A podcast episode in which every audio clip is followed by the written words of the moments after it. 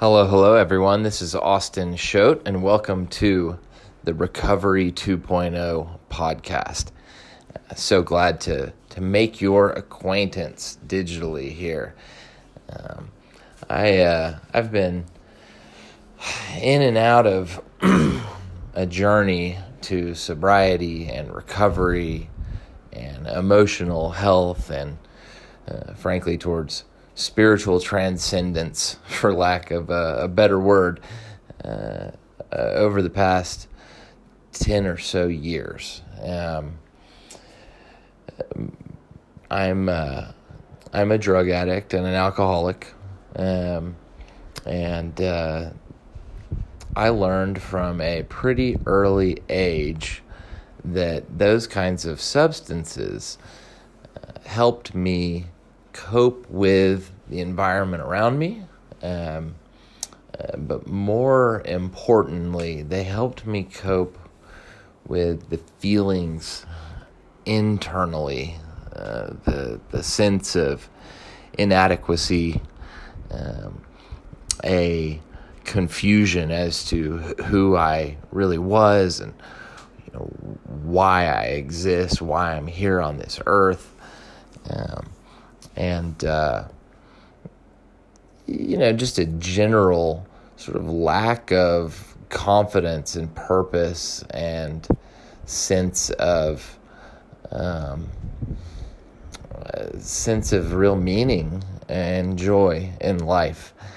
Um, and so I turned to, to things. First, it was alcohol, and then weed, and uh, then there was sort of a mixture of pills and party drugs, and um, with a long downward spiral uh, over the course of, of years of experimentation that, that led me to prescription opiates and eventually heroin.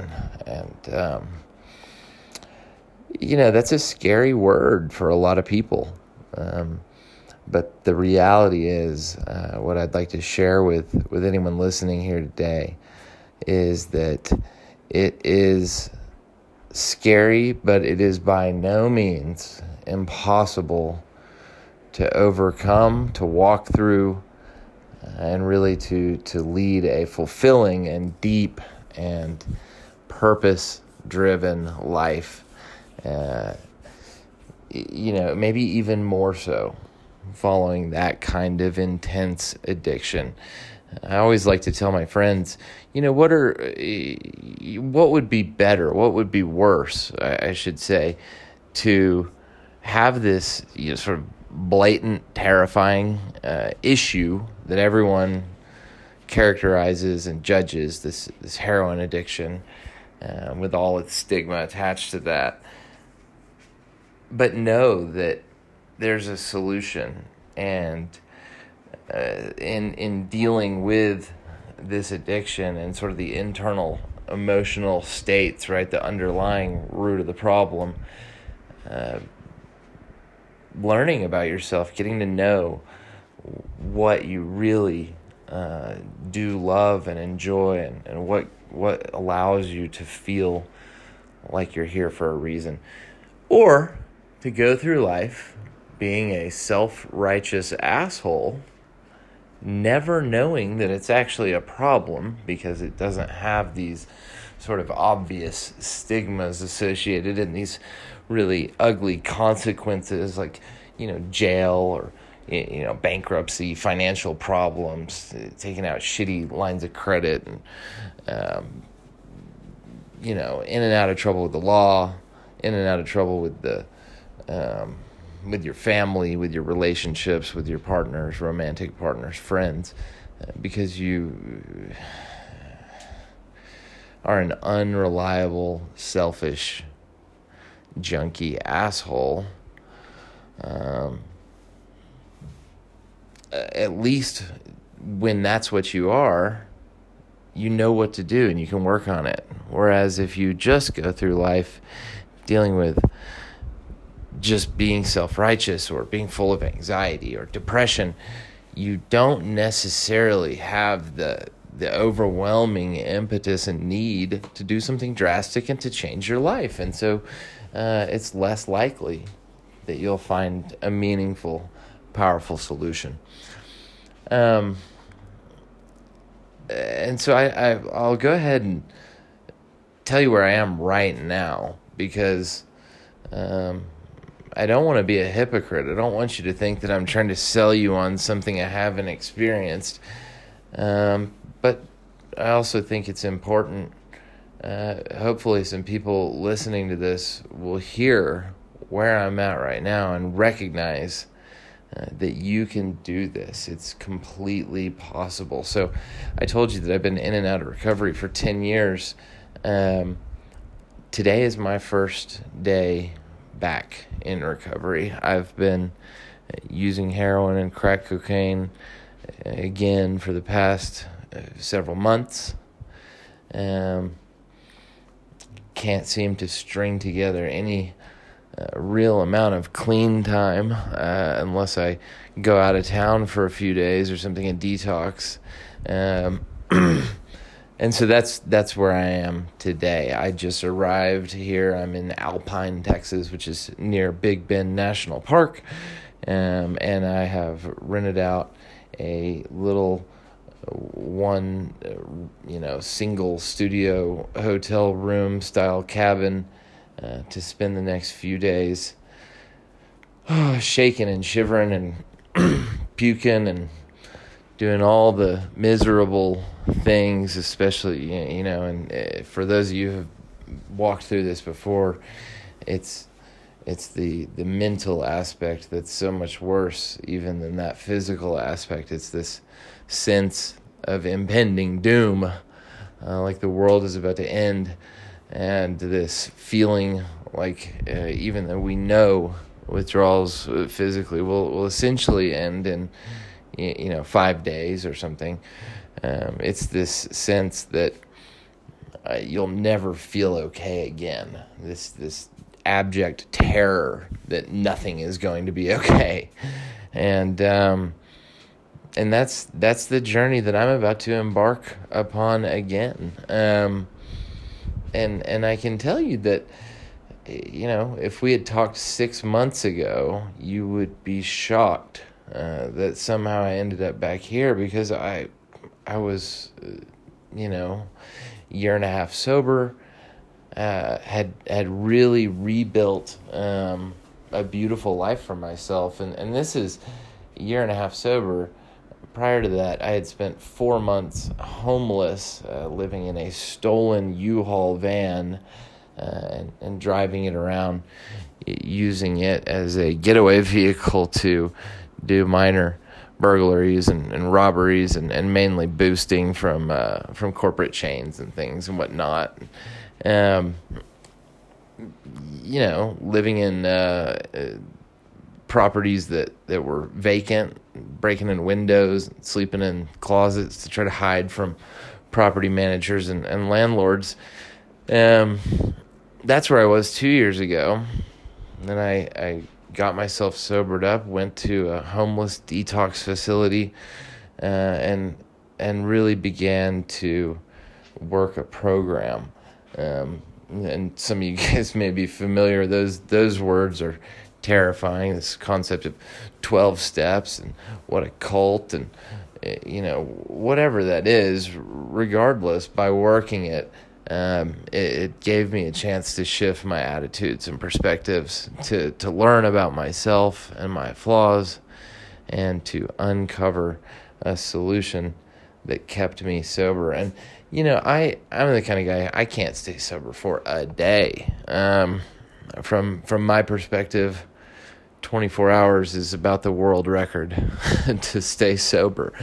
Um, so for me to have, have managed to build this wonderful life and not touch anything for a year and a half was surely a miracle and uh, surely demonstrated that something about the 12 step program was working in my life.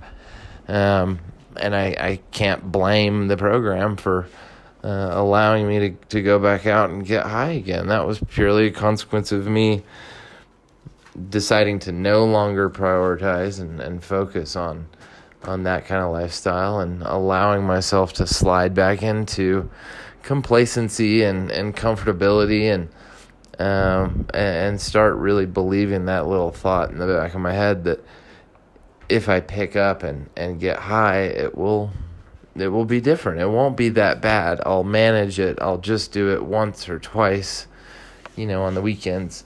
Um, and and here we are months later, uh, with uh, with all these wonderful things in my life falling apart because uh, just trying to use once here and there on the weekends pretty rapidly devolved into uh, everyday nonstop inability to to put down the drugs, to put down the dope. I just couldn't do it. Um, so I loaded up my car this morning early. Uh, last night was New Year's Eve. Today is January 1st, 2021. It's my new sobriety date. And uh, last night, my girlfriend, who I love and um, who I was starting to save for a ring because I want to marry her. I've never said those words before. Um, of course, there's no money in that account now because I spent it all. Uh, but uh, y- you know, she wouldn't even wouldn't even see me. Wouldn't even pick up the phone to talk to me on New Year's Eve and it just broke my heart. Um, it was such a painful night. So I got up this morning and I packed up my, my dog and some clothes and drove nine hours to, you know, at least separate myself a little bit from from the temptation of running down the street and picking up, and um, and here I am. So day one, uh, not feeling anything too negative yet certainly walking through some anxiety. Um, but but more than anything, right now I'm I'm walking in just a heap of shame and guilt and pain and self pity, doubt.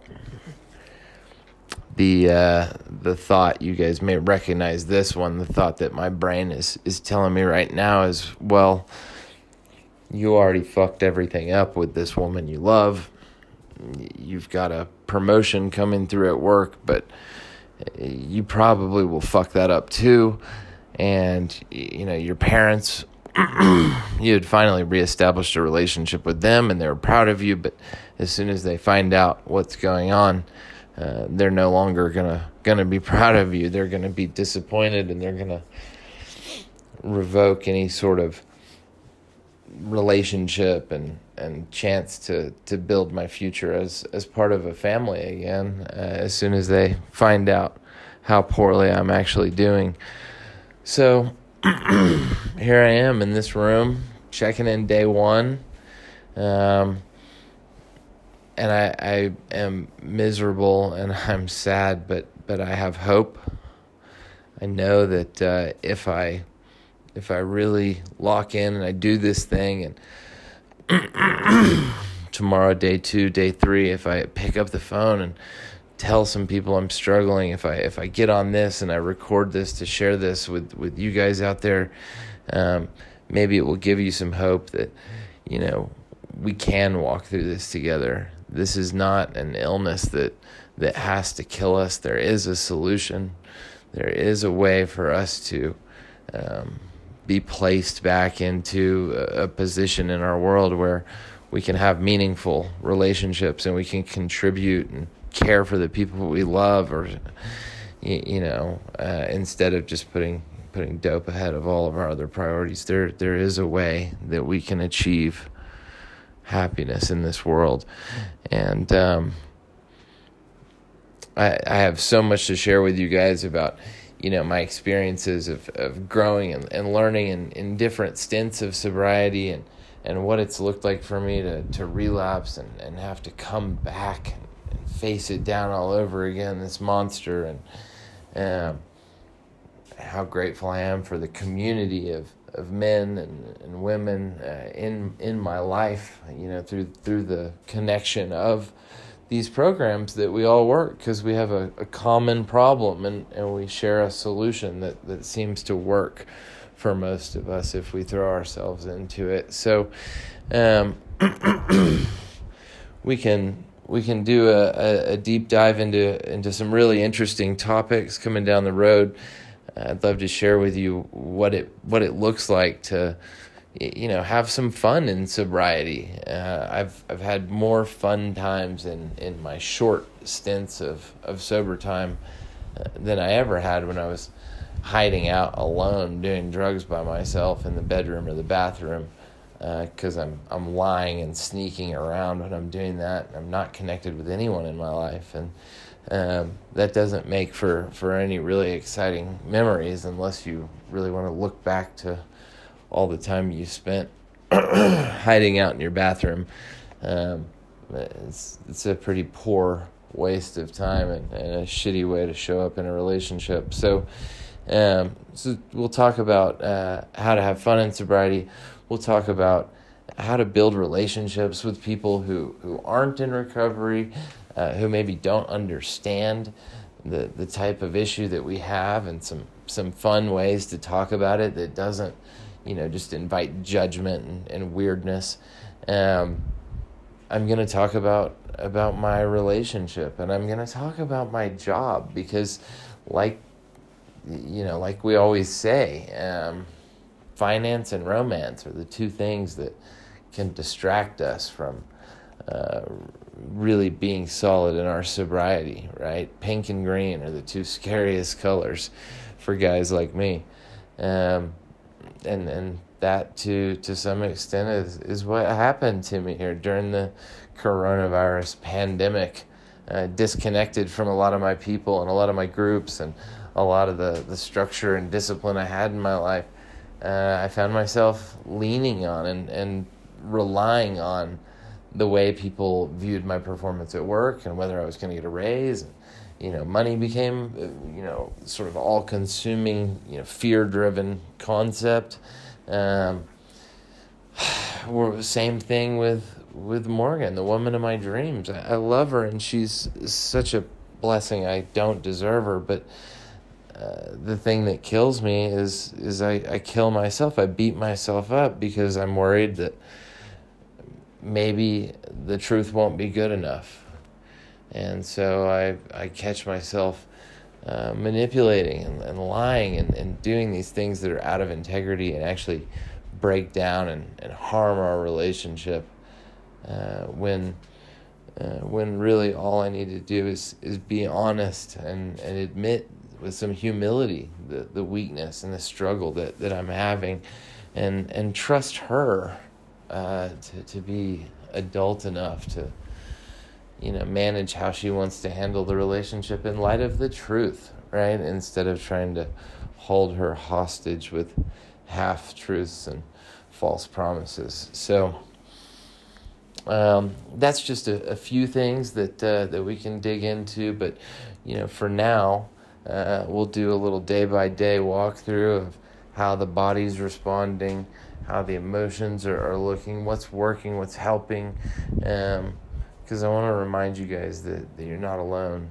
You can do this. Uh, day two or day three of, of kicking dope is it's just you know the worst day of your life basically but uh, I, I have to say it out loud just to remind myself because I know I'm coming up on it in 72 hours. And the thing I have to remember is hey, you know, once we get to 96 hours out from last use, start feeling way better. And uh, another day or two after that, probably ought to hit the gym and start stretching the old muscles and using the body for the first time in a while and uh, feel some emotions, you know, cry and laugh and don't just be numb to the world because that's that's generally what I'm doing when I'm putting dope in my body. So, um, so much to talk about. Day one today. Uh, scared, sad, hurt, um, and afraid. You know, that's that's where I am right now. But uh, but again, I've got hope because I know that I can stay sober if I if I follow the guidance of other guys in this this 12 step program if I uh, stay connected with these guys, if I'm honest with people about where I am and, and how I'm doing, then um, then I'm gonna be able to uh, to succeed as long as I stay connected, and I'm gonna be able to get through this. I'm gonna be able to have a great life on the other side. Um, you know whether or not I can restore things the, the way I want with with Morgan or, or with my parents is yet to be seen. But um, but if I prioritize and I am humble and I grow, then no matter what the result uh, looks like with different relationships and people in my life, it will be the one that uh, that's meant to be as long as I'm taking the honest true steps and, and doing the best I can with, with what I've got. So um, that's enough for, for day one. Guys, you can do this. Um, we can get through this. We can kick. We can we can get into this work. We can get to know each other. We can get to know ourselves. We can dig in.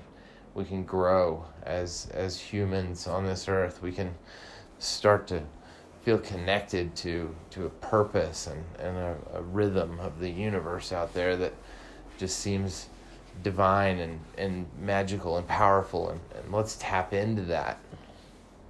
Let's bring that into our lives because um, that that's what's worked for me in the past. And, and i fully know without shadow of a doubt that it's going to work for me again right here right now. Um, so I'll check in every day and, and we'll talk about how it's going and then we'll get to the fun stuff, man. Then we'll talk about how to live life once the drugs are gone. That's that's the real key. Cool. Love you guys. Thanks for listening. Thanks for tuning in.